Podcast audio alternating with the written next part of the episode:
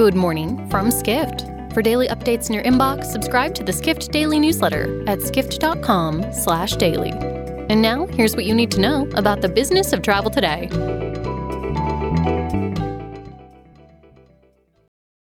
It's Wednesday, March 24th in New York City. For daily updates in your inbox, subscribe to the Skift Daily newsletter at skift.com/daily. Sponsored by TD Ameritrade. TD Ameritrade's learning experience is curated from their vast library of exclusive content and customizes to fit your investing goals and interests. Get started at tdameritrade.com/education. Once again, that's tdameritrade.com/education.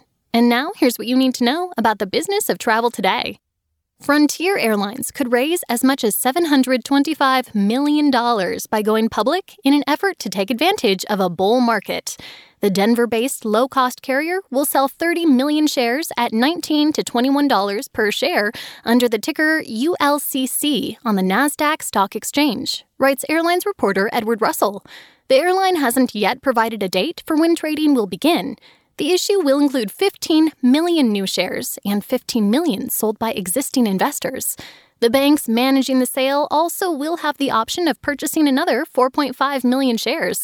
Altogether, Frontier's IPO could net it up to $630 million or up to $725 million if the banks exercise their options.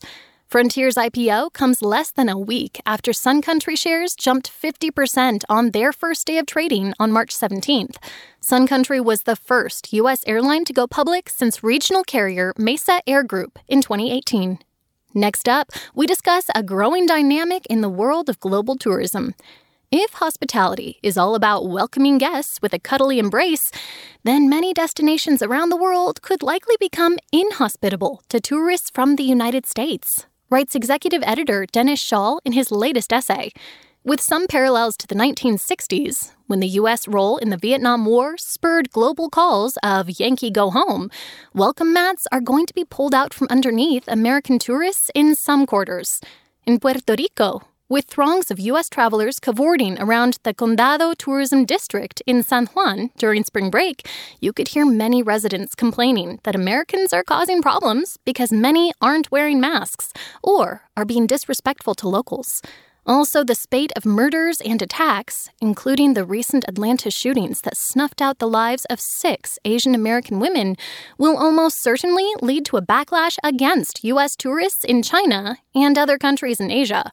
Of course, another dynamic is occurring as much coveted Chinese tourists, many with big wallets ready to shop and otherwise spend, will shun visiting Disney and Orlando theme parks, as well as U.S. national parks, Tiffany's in New York City, and Rodeo Drive in Los Angeles. Finally, does the pandemic provide an opportunity for the travel industry to come back better? It's a question we increasingly hear.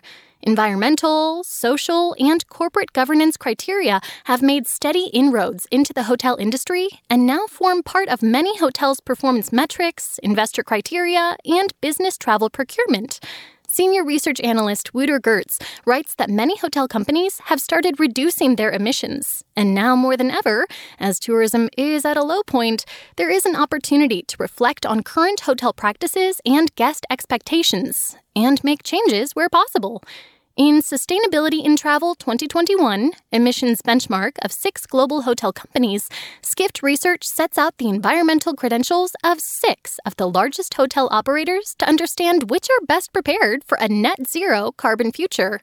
The benchmark exercise in this report includes Marriott International, Hilton Hotels, Intercontinental Hotels Group, Accor, Hyatt Hotels, and Wyndham Hotels and Resorts. For more travel stories, head to skift.com. To find these stories and more insight into the business of travel, subscribe to the Skift Daily newsletter at skift.com/daily.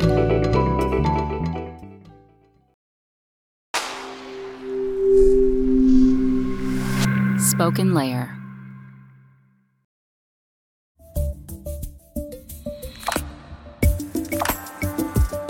Saudi Arabia has set an ambitious goal to welcome 150 million visitors by 2030, unleashing a flurry of growth and investment in the kingdom. In our new series, Skift Travel Spotlight The Future of Tourism in Saudi Arabia, Skift sits down with tourism and travel experts to discuss the vision, progress, innovations, and opportunities shaping Saudi's tourism sector. Tune in for insider views and insights on what's next for Saudi Arabia's dynamic tourism industry. Subscribe now on Apple Podcasts, Spotify, or wherever you listen to podcasts.